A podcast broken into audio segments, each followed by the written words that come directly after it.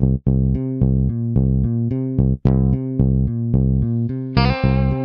the Pitch. Der Sportpodcast mit Benny und David.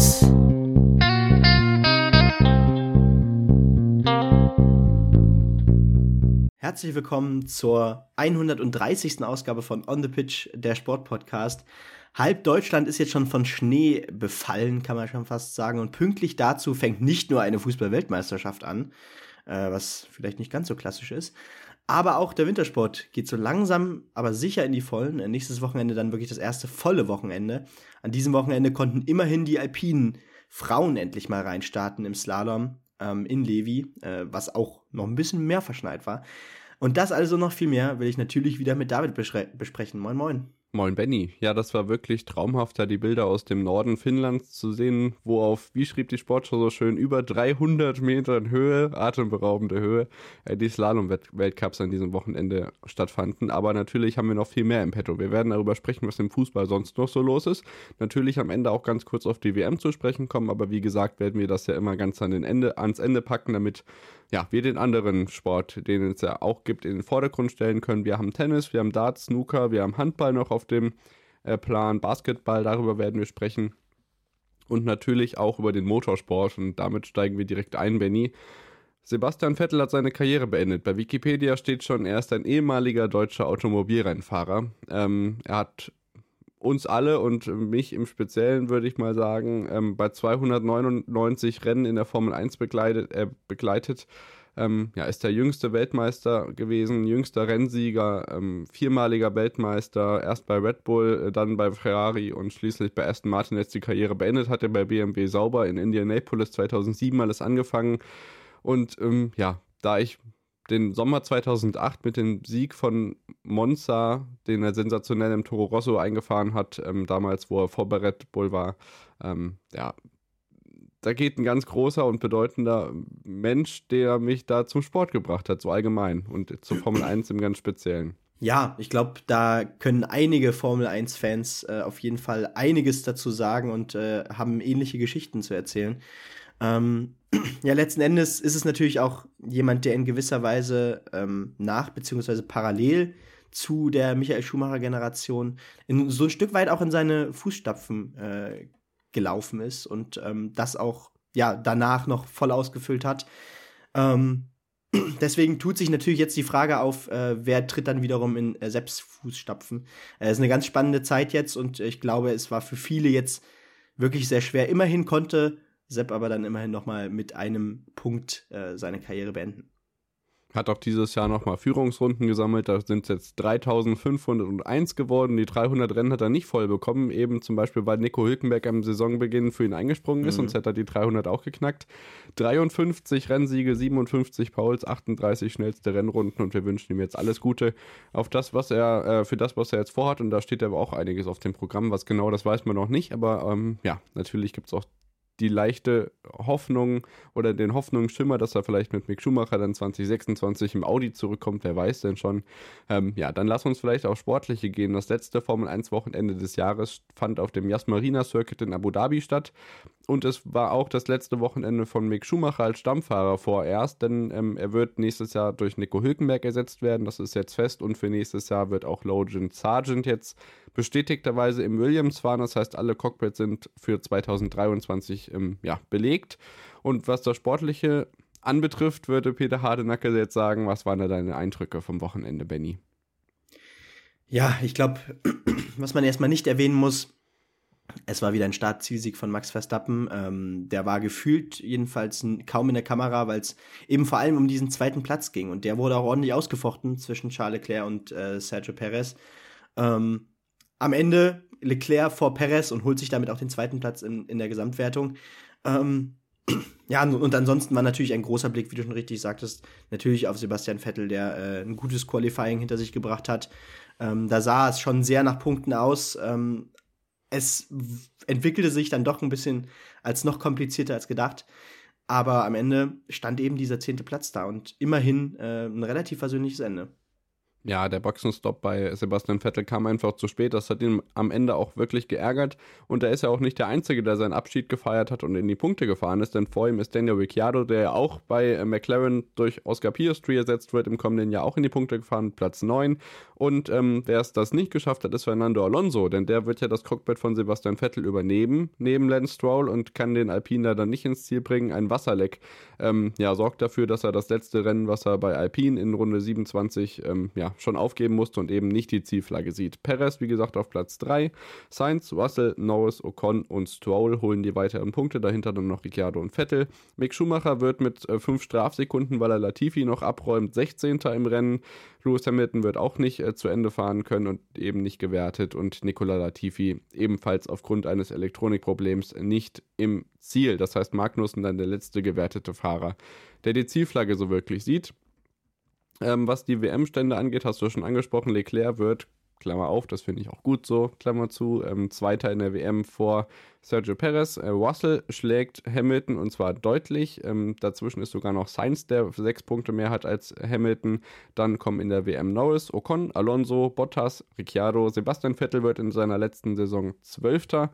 Ähm, Magnussen, Gasly, Stroll, Mick Schumacher mit 12 Punkten auf Platz 16 in der WM, Zunoda, Joe, Albon, Latifi und ganz hinten mit zwei Punkten Nick de Vries und Nico Hülkenberg, der keine Punkte holt. In der Konstrukteurswertung war ja schon klar, dass Red Bull gewinnt. Ferrari konnte sich dann äh, auf jeden Fall noch gegen Mercedes behaupten, sicherte sich Platz 2. Alpine sichert sich Platz 4 vor McLaren.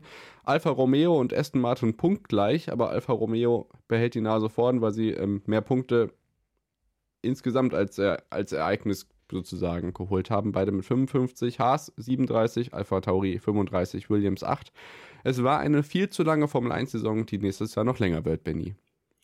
Ja, und nicht nur viel zu lang im Sinne von noch mehr Rennen, sondern ähm, ich glaube, man kann auch sagen, ähm, am Ende war dann auch so ein Stück weit vielleicht die Luft raus.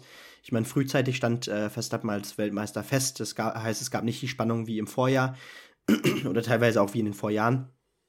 Und ähm, ja, äh, ich, ich, bin gespannt, wie der Eindruck dann nach der nächsten Saison ist. Äh, ob sich das Bild einfach nochmal bestätigt, weil auch Verstappen äh, zum dritten Mal äh, in Folge Weltmeister wird. Oder äh, ob sich tatsächlich wieder ein heißer Kampf, äh, ein Zweikampf oder so entwickelt, ähm, der dann diese noch längere Saison auch doch erträglich macht. Aber ähm, deine Einstellung ist da ja auch eher negativ zu, ne? Naja, also ich glaube auf der einen Seite, dass wenn man bei Ferrari vielleicht doch mal die richtigen Köpfe rollen lässt, dass da auf jeden Fall mehr Potenzial ist. Das war ja auch dieses Jahr schon so. Und dazu kommt eben aus den letzten Wochen begründet die Hoffnung, dass vielleicht Mercedes nochmal vorne angreifen kann. Also so pessimistisch bin ich nicht, was vielleicht sogar ein Team-Dreikampf da vorne angeht. Ich glaube schon, dass Red Bull da die Nase vorne haben wird, aber ja, da ist auch wieder der Wunschvater des Gedankens. Ähm, könnte es auch enger werden nächstes Jahr. Ja, ich meinte eigentlich auch vor allem tatsächlich ähm, bezogen auf die Länge der Saison, äh, weil, wie, wie, du schon richtig sagtest, ich meine. Da, also da wird die Luft auch wieder genauso raus sein wie dieses Jahr. Ja. Ohne Zweifel. Also da wird es ja dann im November irgendwann in Las Vegas rundgehen. Äh, das ist, naja. Immerhin dann ohne Weltmeisterschaft im Nacken, also ähm, das haben wir Also das ist wirklich mein geringstes Problem, dass jetzt da sich gestern das noch mit der Fußballwärme, also hat sie eigentlich gar nicht, das wurde extra getimed. Vielmehr hat mich gestört, dass Lena Dürr ihren zweiten Slalomlauf während der ersten Rennrunde runtergebracht ja. hat, aber darüber können wir nachher noch sprechen. Ich denke, wir kommen zum Tennis, schließen diese Formel 1 Saison ab und ähm, ja, sind natürlich trotzdem gespannt, was da nächstes Jahr passiert. Bei uns bleibt natürlich aktuell, aber wir sind kein Formel 1 Podcast, sage ich dann auch immer gerne als Abschluss. Ähm, wir machen weiter mit dem Tennis und da hat Novak Djokovic seit langem mal wieder die Nitto ATP Finals in Turin gewinnen können, Benny. Ja, ganz genau. Und er musste, glaube ich, ganze sieben Jahre darauf warten. Äh, er konnte seinen sechsten Titel jetzt schon aber feiern. Äh, also, das ist schon eine sensationelle Quote.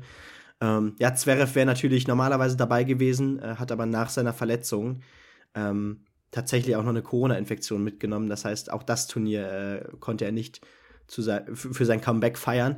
Am Ende war es, wie gesagt, Novak Djokovic, der im Finale dann Kasper Rüth schlagen konnte. Kasper Rüth stand ja unter anderem ja im French Open und US Open Finale, also äh, auch einer der Aufsteiger in diesem Jahr. 7 zu 5, 6-3 hieß es da am Ende. Zuvor im Halbfinale konnte Djokovic noch Taylor Fritz schlagen, den US-Amerikaner, den Jungen. Äh, da ging es, glaube ich, in zwei Tiebreaks, also das war schon deutlich knapper. Und ja, während eben äh, Kaspar Rüth tatsächlich Andrei Rublev relativ äh, solide und locker schlagen konnte, um ins Finale einzuziehen. Ich glaube, die Runden davor hatten wir letzte Woche schon besprochen.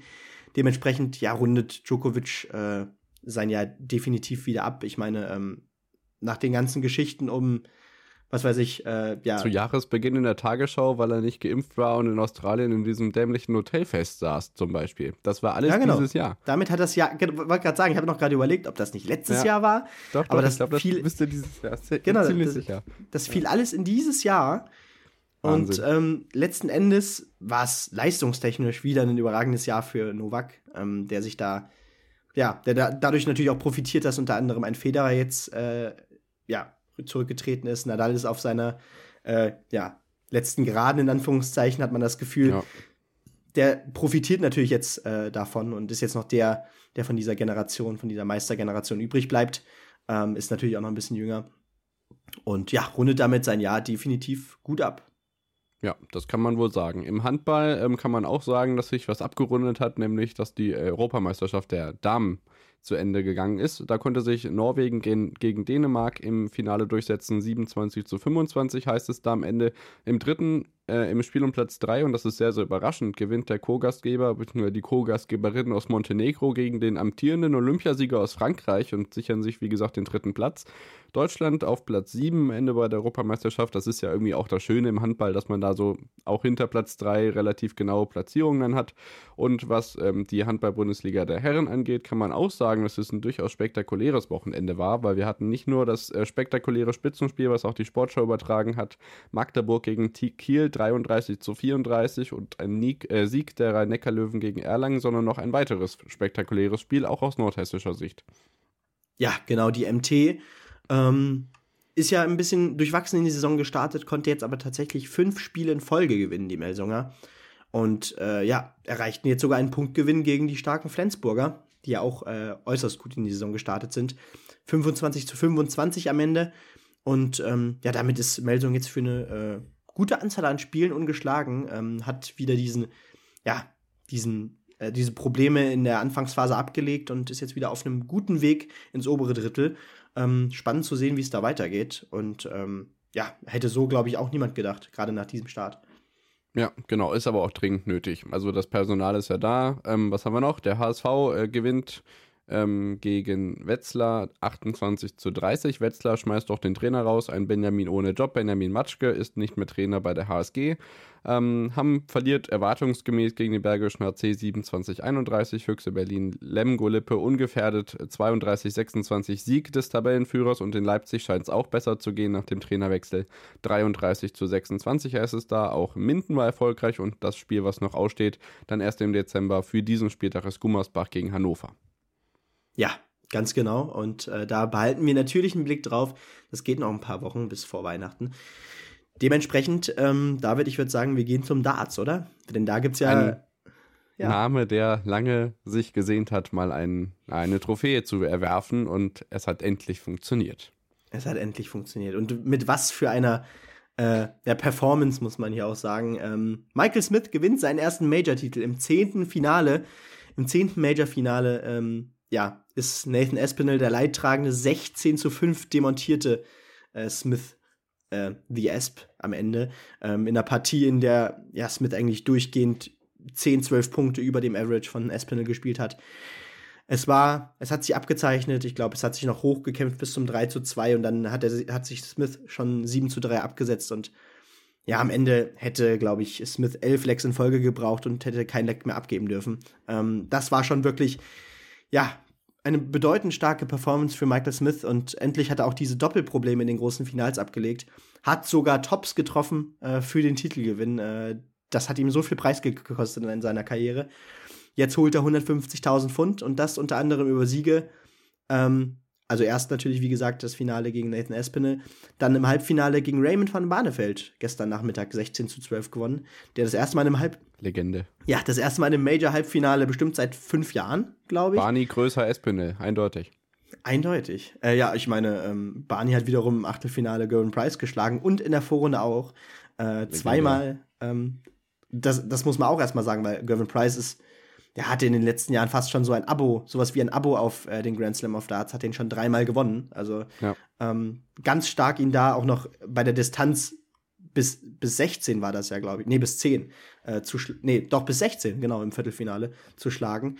Ähm, und ja, Martin Schindler war ja dabei. Der konnte leider die Gruppenphase ganz knapp nicht überstehen. Äh, wurde in der Gruppe am Ende, ich habe es gerade gar nicht auf dem Schirm, ich glaube, Dritter konnte aber immerhin einen Sieg über ähm, Adam Gavlas feiern. Hat gegen Cross trotz Matchstarts 4 zu 5 verloren. Ähm, da wäre mehr drin gewesen, dann stände, stände sein erstes Achtelfinale. So leider nicht, aber damit ist das denn das einzigste, das einzige große Turnier vor der WM ähm, ja, passé. Und am nächsten Wochenende sind noch die Players Championship Finals, äh, was dann so gesehen die Generalprobe für die ganz große WM im Ellipelli ist. Da sind es ja auch nur noch ungefähr vier Wochen hin und auch da werden wir natürlich ähm, ja, mit zahlreichen Sonderfolgen zwischen der Vierschanzentournee dabei sein. Da wird auch sicherlich Kollege Philipp Wolf wieder am Start sein und noch der ein oder andere auch, den wir da in Planung haben. Also da könnt ihr euch drauf freuen. Und es gibt noch einen wiedergenesenen Rolf Kalbis zurück am Eurosport-Mikrofon und hat die UK Championships begleitet. Benny, wie geht's denn im Snooker so? Ja, auch da gab es einige Überraschungen. Ähm, unter anderem, ja, Ding Junhui ist zurück, ähm, der ja auch Was schon ein, ja, der Chinese, der eigentlich den Sport erst so richtig äh, tauglich gemacht hat in seiner Heimat ähm, durch seinen Major-Titel. Ich weiß gar nicht mehr, welches Turnier er damals gewonnen hat. Ähm, konnte sich tatsächlich bis ins Finale spielen, äh, verlor dort erst mit 7 zu 10 gegen Mark Allen und ähm, konnte aber auf, aber auf dem Weg in dieses Finale unter anderem Ronnie O'Sullivan im Viertelfinale mit 6 zu 0 schlagen. Zu 0 den Altmeister. Das ist äh, eine riesengroße Geschichte. Äh, wie ich schon im Vorhinein berichtet hatte, Lukas Kleckers war leider nicht am Start, konnte sich nicht qualifizieren.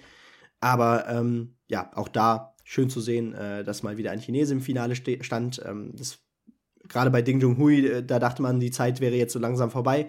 Er kämpft sie jetzt doch nochmal bei so einem großen Turnier in, äh, in ein Finale und ja, schön zu sehen. Genau. Dann geht es bei uns nach der Unterbrechung weiter mit Wintersport, Basketball und NFL und natürlich blicken wir danach auch noch auf den Fußball. Also bleibt dran, wir sprechen unter anderem über zwei vierte Plätze von Lena Dörr und vieles mehr. Bis gleich. Schatz, ich bin neu verliebt. Was?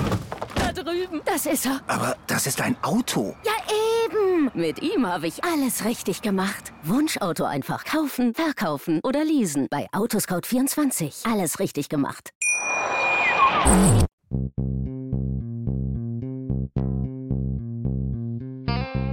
On the Pitch. Der Sportpodcast mit Benny und David.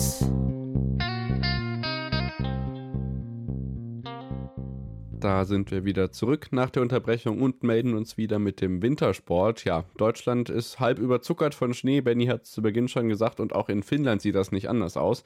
Wir hatten zwei Slalom-Weltcups am Wochenende, auf die wir gleich gucken werden. Aber vorher natürlich, was noch so anstand und was uns noch beschäftigt im Wintersport. In Herenveen hatten wir letztes Jahr Felix, äh, letzte Woche Felix Rhein, der in Stavanger seinen ersten Weltcupsieg feiern konnte und sich auch sehr darüber gefreut hat, dass er von uns zum Athleten der Woche ausgezeichnet worden ist. Das könnt ihr bei Instagram verfolgen, at on the pitch pod. Schaut gerne auch bei Twitter und bei YouTube vorbei. Ähm, an diesem Wochenende in Herrenwehen lief es nicht ganz so super, aber trotzdem konnte er im Massenstart in die Top 10 laufen. Moritz Klein wurde Sechster über die 1000 Meter, das aus dem Eisschnelllauf. Und ähm, ja, bevor wir darauf blicken, was kommt und was in Levi passiert ist, Benny, macht es mir so ein bisschen Sorgen, was das IOC mit der nordischen Kombination vorhat. Ähm, da wurde jetzt ein IOC-Direktor von der Sportschau interviewt und oh, das klingt alles echt nicht gut. Da wackelt, glaube ich, die ganze Sportart. Ja, und das ist so schade, weil ähm, diese Sportart nie die große Chance bekommen hat, in meinen Augen. Also, ja, McConnell, der IOC-Direktor, hat ja auch gesagt, ja, die Sportart müsse sich bis 2029 beweisen. Ähm, und ja, in meinen, also es, es wirkt jetzt auch so, ich glaube, das hast du ja vorhin auch gesagt, ähm, dass ja die Wahrscheinlichkeit nicht hoch ist. Also das, es klingt jetzt nicht so, als würde, als würde äh, die nordische Kombination eine faire Chance nochmal bekommen. Ähm, und es wird, wurde ja auch fleißig schon im Vorhinein verhindert, wenn wir auf äh, Olympia gucken. Äh, die Damen sind da immer noch Mangelware. Ähm, und das, es, es ist einfach ein großes Problem. Ähm, ich finde, also natürlich gucken wir da auch aus, auf eine, äh, aus einer deutsch-perspektivischen Sicht drauf, ähm, in der, also in, in, dem, in dem Land, in dem äh, die Sportart doch äh, etwas grö größer beäugt wird als im Rest von Europa. Ja. Ähm, aber man muss doch auch die Fortschritte anerkennen. Ich meine, ähm, die breite Fernsehübertragung allein in Deutschland ähm, finde ich, find ich grundsätzlich erstmal eigentlich ein guter Schritt. Ähm, große Teile wurden dann doch auch im, auf ARD und ZDF übertragen. Ansonsten konnte man alles auf Eurosport eigentlich meistens sehen. Was aber die letzten Jahre auch immer schon so war. Da hat sich jetzt akut nichts gebessert, aber ja. Ja, ja, aber äh, dementsprechend Es ist ich da da. So. Genau, Ja. man, man hat versucht, genau, man, man hat ver versucht, die Frauen so langsam heranzuführen. Ähm, hatte zwischenzeitlich aber vor zwei Jahren zum Beispiel, glaube ich, nur vier oder zwei bis vier Weltcups. Ähm, das heißt, es wurde ja auch teilweise ähm, besonders schwer gemacht, da äh, eine Weiterentwicklung herbeizuführen. Dementsprechend sehe ich diese Chance einfach nicht, die äh, der Sportart gegeben wird.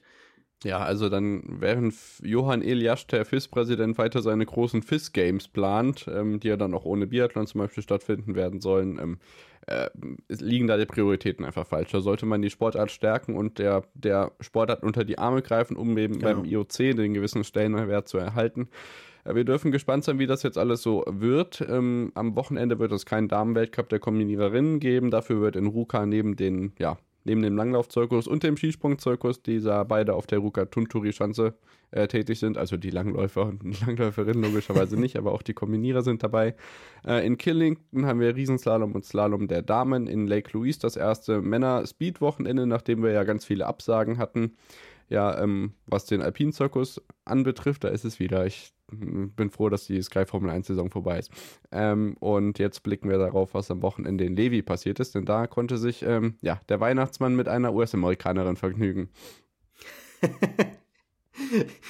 Wie schön kann man das ausdrücken, David? Ja, also ja, Michaele Schiffrin hat auf jeden Fall äh, ein Wochenende nach Mars gefeiert, kann man glaube ich sagen.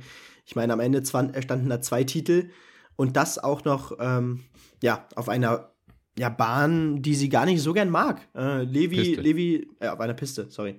Ähm, sie, hat auch, sie hat oft genug gesagt, Levi ist nicht so ganz ihr Ding. Ähm, Ja. Und ich glaube, so kann man mal, ja, doch mal in die Saison starten auf einer Piste, die man selbst nicht so sehr mag.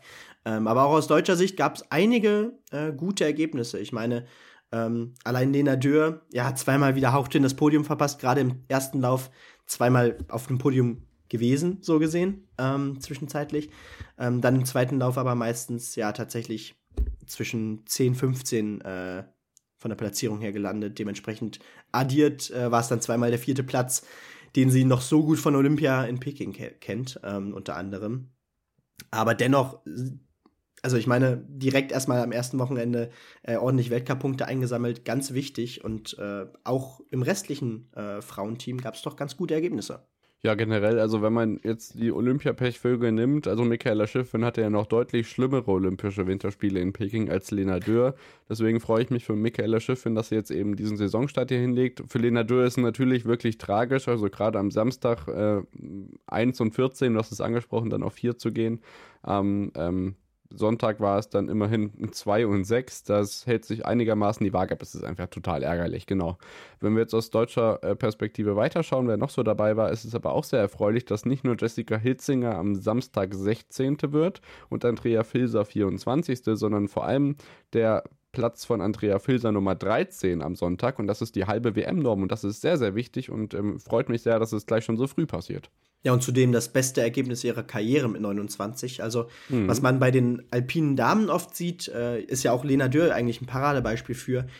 Äh, gegen Ende 20 äh, starten viele von denen nochmal so richtig durch, äh, nachdem vielleicht die Jahre zuvor eher Durchschnitt äh, da rumgekommen ist. Besonders erfreulich jetzt bei Andrea Filser. Ähm, ja, Jessica Hilzinger ganz knapp an der halben äh, Norm vorbeigeschrammt mit Platz 16. Äh, in der Hinsicht ärgerlich, aber ähm, das Wochenende gibt doch sehr viel Hoffnung. Ansonsten Emma Eichert, zweimal konnte sie sich leider nicht qualifizieren. Im letzten Winter, der erste Winterjahr bei den äh, deutschen Damen für sie, ähm, konnte sie zweimal in die Top 15 fahren. Ähm, dementsprechend auch ja, für Olympia qualifiziert gewesen. Aber ja, da, da war eine Verbesserung zu, se äh, zu sehen, ähm, als es dann auf den Sonntag zuging. Äh, Ich meine, man ist dann, ich glaube, 33. 40. und 34. Genau, ist sie 34. geworden. Ähm, also da wurde es dann doch knapp mit Punkten. Äh, aber dennoch, ähm, wie gesagt, äh, es ist der Start in die Saison äh, und abwarten. Die Dame ist 19. Ja, genau. Also da wurde auch gesagt, macht auf jeden Fall nicht zu viel Druck. Ähm, wir haben Genau. ja mit Marlene Schmotz auch noch eine Athletin dabei gehabt, die äh, leider nicht in den, ähm, ja, nicht reingekommen ist, unter anderem, weil sie einmal im ersten Durchgang ausgeschieden ist. Also da ist, glaube ich, schon was möglich, gerade in den technischen Disziplinen. Im Speed muss man halt gucken. Da haben wir ja auch bei Herren und bei Damen in den letzten Jahren wirklich erhebliche Verletzungssorgen gehabt. Also wenn ich da an ähm, ja, die Weidle-Erfolge denke oder das Knie von Thomas Dresden oder Andy Sander. Also ich glaube schon, dass uns da theoretisch auf dem Papier ganz viele Athleten mit tollen äh, ähm, Ergebnissen im alpinen Zirkus äh, beglücken können. Ja, absolut. Und am kommenden Wochenende, David, ich freue mich ja schon auf die Reizüberflutung. Ähm, es, wird, es wird wieder sensationell voll. Und ähm, ja, dann sehen wir auch Herren und Damen tatsächlich mal ähm, an einem Wochenende das erste Mal in diesem Winter. Da freue ich mich natürlich auch besonders drauf. Und ähm, ja, das Besondere am Alpinen ist ja wirklich, dass es so viele Disziplinen gibt und ähm, dass wir halt noch längst nicht alle äh, Athleten gesehen haben in diesem Winter.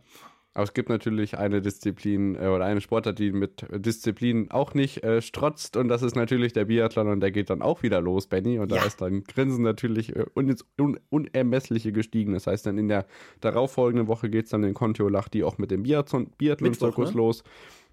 Ähm, Kann das sein? Oder Dienstag, habe ich gerade nicht auf dem Kopf. Auf jeden Fall Kontiolahti als erstes. Wir haben am genau. Wochenende ja dann nicht nur das Spiel der Deutschen am Sonntagabend, sondern eben, wie gesagt, Lake Louise, Killington, volle Pulle Ruka. Die Skisprungwettbewerbe, glaube ich, beide morgens um neun. Also da könnt ihr auch gerne ein bisschen früh aufstehen und euch dann ähm, ja, den ganzen Tag wieder wohlig warm vor den ähm, ja, Fernseher setzen. Das ist auf jeden Fall sehr empfehlenswert. Und ähm, ja, ich denke, wir sind mit dem Wintersport soweit durch. Ja. Können ganz kurz schauen, was im Basketball los ist. Da können wir sagen, dass die deutschen Mannschaften in der Euroleague weiter ähm, überhaupt nicht performen. Bayern verliert gegen Piraeus 71 zu 82 und Alba verliert gegen Real Madrid 90 zu 72. Da läuft also so gar nichts nach Plan. In der Bundesliga sieht das schon ein bisschen besser aus für die Bayern. Ähm, und für Alba, die haben nämlich beide gewonnen gegen ähm, die Synthetics MBC und die MHP-Riesen aus Ludwigsburg. Ähm, ja, also europäisch gesehen wirklich ganz schwach. Ja, ist auch etwas, was uns schon tatsächlich über ein, einige Wochen hin begleitet. Ähm, da hört man leider wenig Besserung. Aber ich würde sagen, wir ja, springen über den großen Teich und äh, schauen auf die NFL. Ähm, auch da kann man, glaube ich, sagen, äh, ist es weiter definitiv ähm, wenig überraschend. Ich meine, allein schon wie Aaron Rodgers, der Top-Quarterback, ähm, mit den Green Bay Packers jetzt wahrscheinlich sogar die ähm, Playoffs verpassen wird. Äh, da sieht es jetzt wirklich sehr düster aus nach der Niederlage gegen die Titans. 17 zu 27 hieß es da am Ende. Äh, andererseits zum Beispiel die Detroit Lions, ähm, ja, mit Amon Ra, St. Brown unter anderem, ähm, konnten jetzt den dritten Saisonsieg einfahren. Ähm, in Folge, glaube ich sogar. Ähm, und ja, am Ende 31 zu 18 gegen die New York Giants.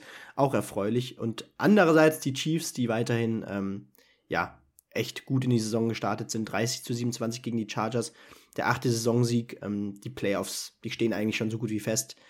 Weitere Ergebnisse, die Steelers verlieren in einem High-Scoring-Game mit 30 zu 37 gegen die mhm. Bengals, relativ knapp.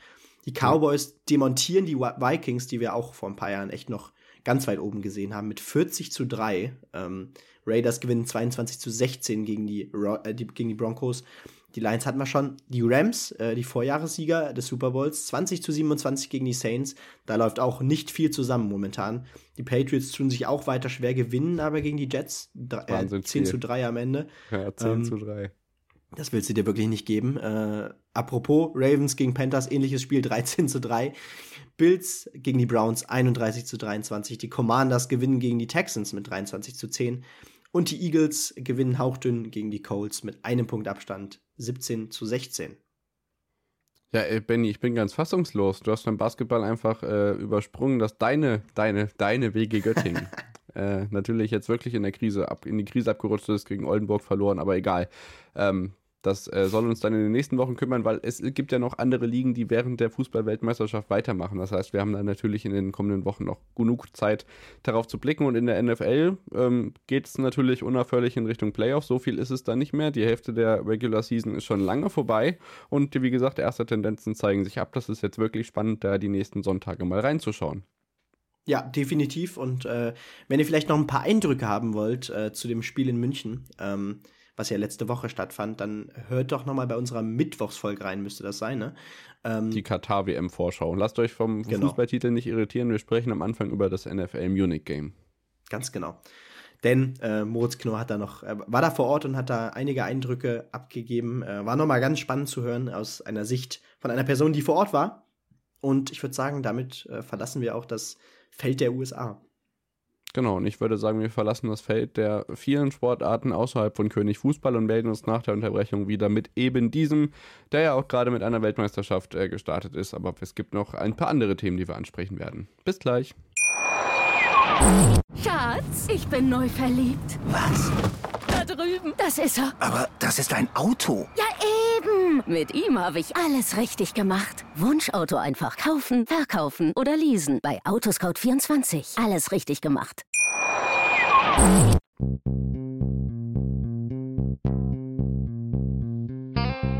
On the Pitch. Der Sportpodcast mit Benny und David. Da sind wir wieder zurück nach der Unterbrechung und melden uns wieder mit dem Fußball. Wir haben äh, drei kleine News vorneweg. Wir haben nämlich das DFB-Pokal-Viertelfinale der Frauen ausgelost, beziehungsweise es steht jetzt fest.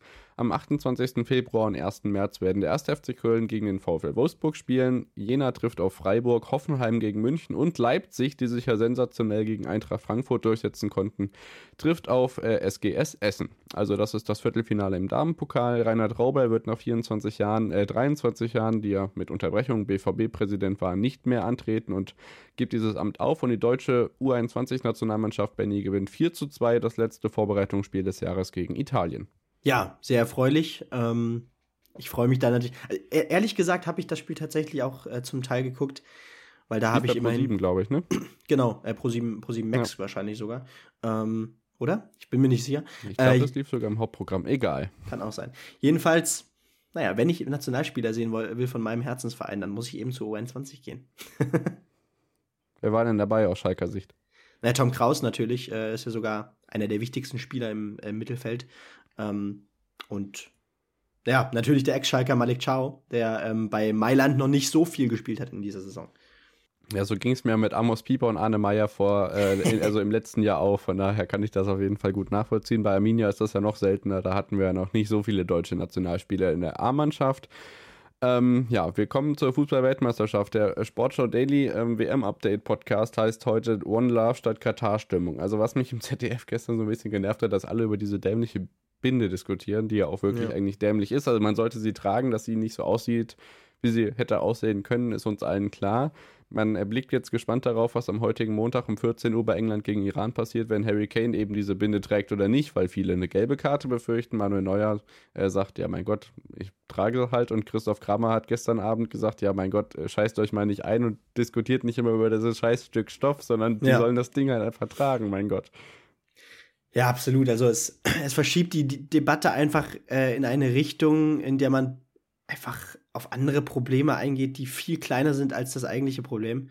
Ähm, dementsprechend, äh, das, die Diskussion hat mich gestern auch sehr ermüdet, muss ich sagen.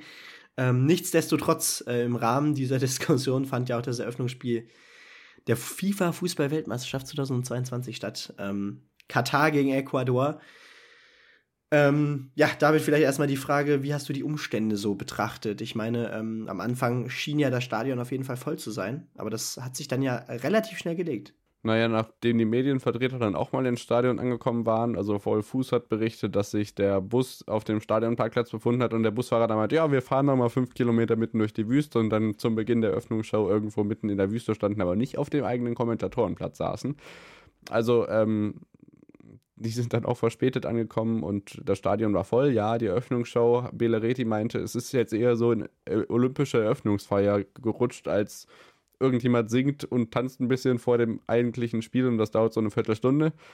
Ich finde, es hätte noch abgehobener sein können, aber was mich wirklich erschrocken hat, ist, dass in der zweiten Hälfte der Stadion oder auch schon vor der Halbzeit, weil es eben schon recht früh 2 zu 0 für Ecuador stand, so dermaßen leer ist. Also gerade bei einer Weltmeisterschaft ähm, ein halbvolles Stadion zu sehen, ist halt was, was man, und Bellariti meinte, es ist meine zehnte Weltmeisterschaft und sowas habe ich noch nie gesehen, dass sich bei einem WM-Spiel das Stadion leert. Also, und auch in diesem Maße unglaublich. Ja, und da sieht man dann halt wieder, dass, ja, dass, dass man von, aus dieser Perspektive einen anderen Blick auch auf äh, die Kultur des Fußballs hat, in gewisser Weise.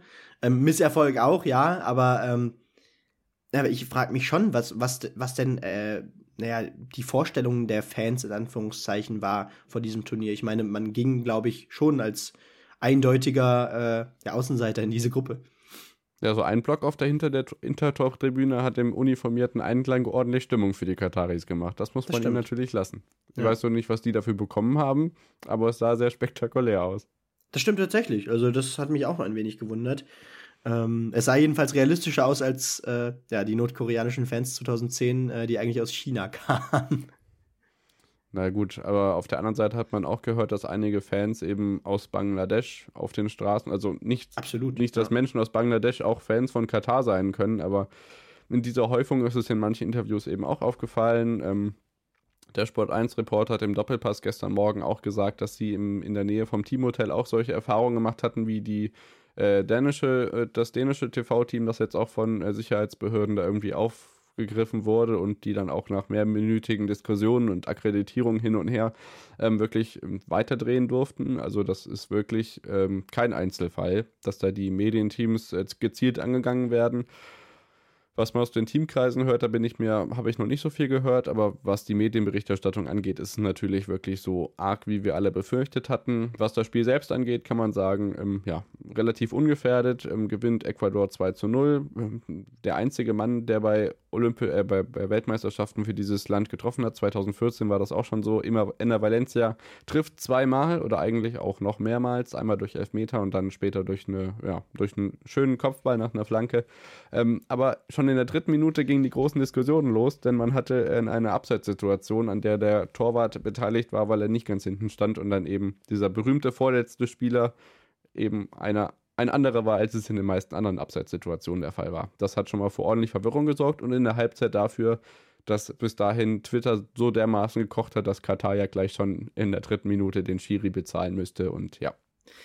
Ich sag mal so, Jochen Breyer hat es eigentlich in der Pause relativ gut auf den Punkt gebracht. Ähm, das, das, das war ein, bisschen früh mit äh, nach drei Minuten direkt über Korruption zu reden, weil es äh, äh, kam dann ja auch heraus, es war abseits ähm, der Spieler wahrscheinlich, ich glaube, es war Val Valencia stand mit einem Fuß im Abseits, ähm, wo Jochen Breyer dann auch meinte, ja, da waren wir vielleicht mit der äh, mit dem mit dem Urteil doch zu früh. Ähm, absolut. Und äh, ja, was man aber konstatieren muss, ähm, wer sich wirklich herauskristallisiert hat äh, bei Katar, ist der Torwart. Ähm, wie heißt der Moment, ich muss ihn mal kurz aufrufen, äh, Al-Sheb, äh, der da wirklich eigentlich alle drei Tore auf die Kappe äh, nehmen muss. 2-0 hat ja am Ende Ecuador gewonnen, aber das eine Abseitstor eben. Ich meine, der Elfmeter, den hat er verursacht, ähm, wenn ich mich ja. nicht irre. Und ja, äh, bei dem 1 0 sah er jetzt auch nicht besonders gut aus. Ähm, und grundsätzlich, äh, Ecuador musste einfach nicht mehr machen, äh, war keine Glanz, Glanzleistung. Aber Katar war absolut überfordert und ich bin wirklich gespannt, wie das ist, wenn ja, die, diese Mannschaft auf äh, ein Top-Team wie die Niederlande trifft. Ja, das wird dann auf jeden Fall spannend in den nächsten Spieltagen. Heute noch die Partie in England gegen Iran, das heißt der erste Auftritt von Harry Kane. Danach Senegal ohne Sadio Mané, da wird das ganze Turnier nicht spielen gegen die Niederlande. Das ist wohl mit ähm, eins der besten Spiele auf dem Papier heute. Dann heute Abend noch USA gegen Wales. Am Dienstag, und das ist dann das erste Magenta-Exklusivspiel, haben wir den ähm, Weltmeisterkandidaten Nummer 1, Argentinien gegen Saudi-Arabien, Dänemark, Tunesien, Mexiko, Polen und Frankreich, Australien, bevor dann am Mittwoch das erste Spiel warte, äh, das erste Spiel startet, wo sich ähm, ja, Fußball Deutschland vor der großen Frage befindet, gucken oder nicht gucken. Marokko, Kroatien, Spanien, Costa Rica, Belgien, Kanada und um 14 Uhr eben Deutschland gegen Japan. Ja, ganz genau. Mal sehen, äh, wie wir äh, darauf blicken werden. Vielleicht kommt noch eine Sonderfolge, vielleicht auch nicht.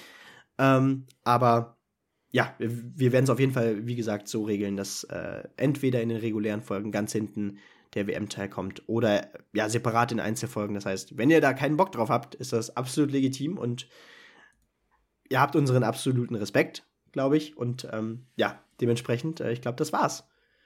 Und the pitch ist boykott-kompatibel. Genau. Schön, das ist wir wünschen euch eine schöne Woche. Wir haben ja noch viel mehr Sport. Also wir haben es ja vorhin gesagt, Wintersport, volle Pulle. Also äh, gerade wenn dann der Biathlon losgeht, haben wir natürlich auch unter der Woche eine Menge los, gerade was den Wintersport. Jetzt könnte ich wieder anbetrifft sagen. Ich sage einfach gar nichts mehr und wünsche euch eine schöne Woche, Benny, mit den letzten Worten. Ja, ich wünsche euch auch eine schöne Woche. Ähm, ob ihr es guckt oder ob ihr es nicht guckt, äh, es, du sagtest es schon, es gibt so viel zu schauen. Äh, freut euch auf das erste riesige Wintersportwochenende. Ihr könnt eigentlich ja, zehn Stunden vor dem Fernseher sitzen bleiben. Einfach nur mit Wintersport. Ähm, zweimal tatsächlich sogar Samstag und Sonntag. Ich freue mich darauf. Ich werde auch nicht viel mehr machen. Ähm und damit spätestens bis nächsten Montag. Ciao. Ciao.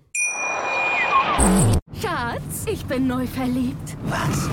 Da drüben. Das ist er. Aber das ist ein Auto. Ja, Mit ihm habe ich alles richtig gemacht. Wunschauto einfach kaufen, verkaufen oder leasen. Bei Autoscout24. Alles richtig gemacht.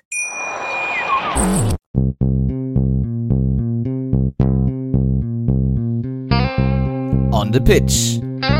Der Sportpodcast mit Benny und David.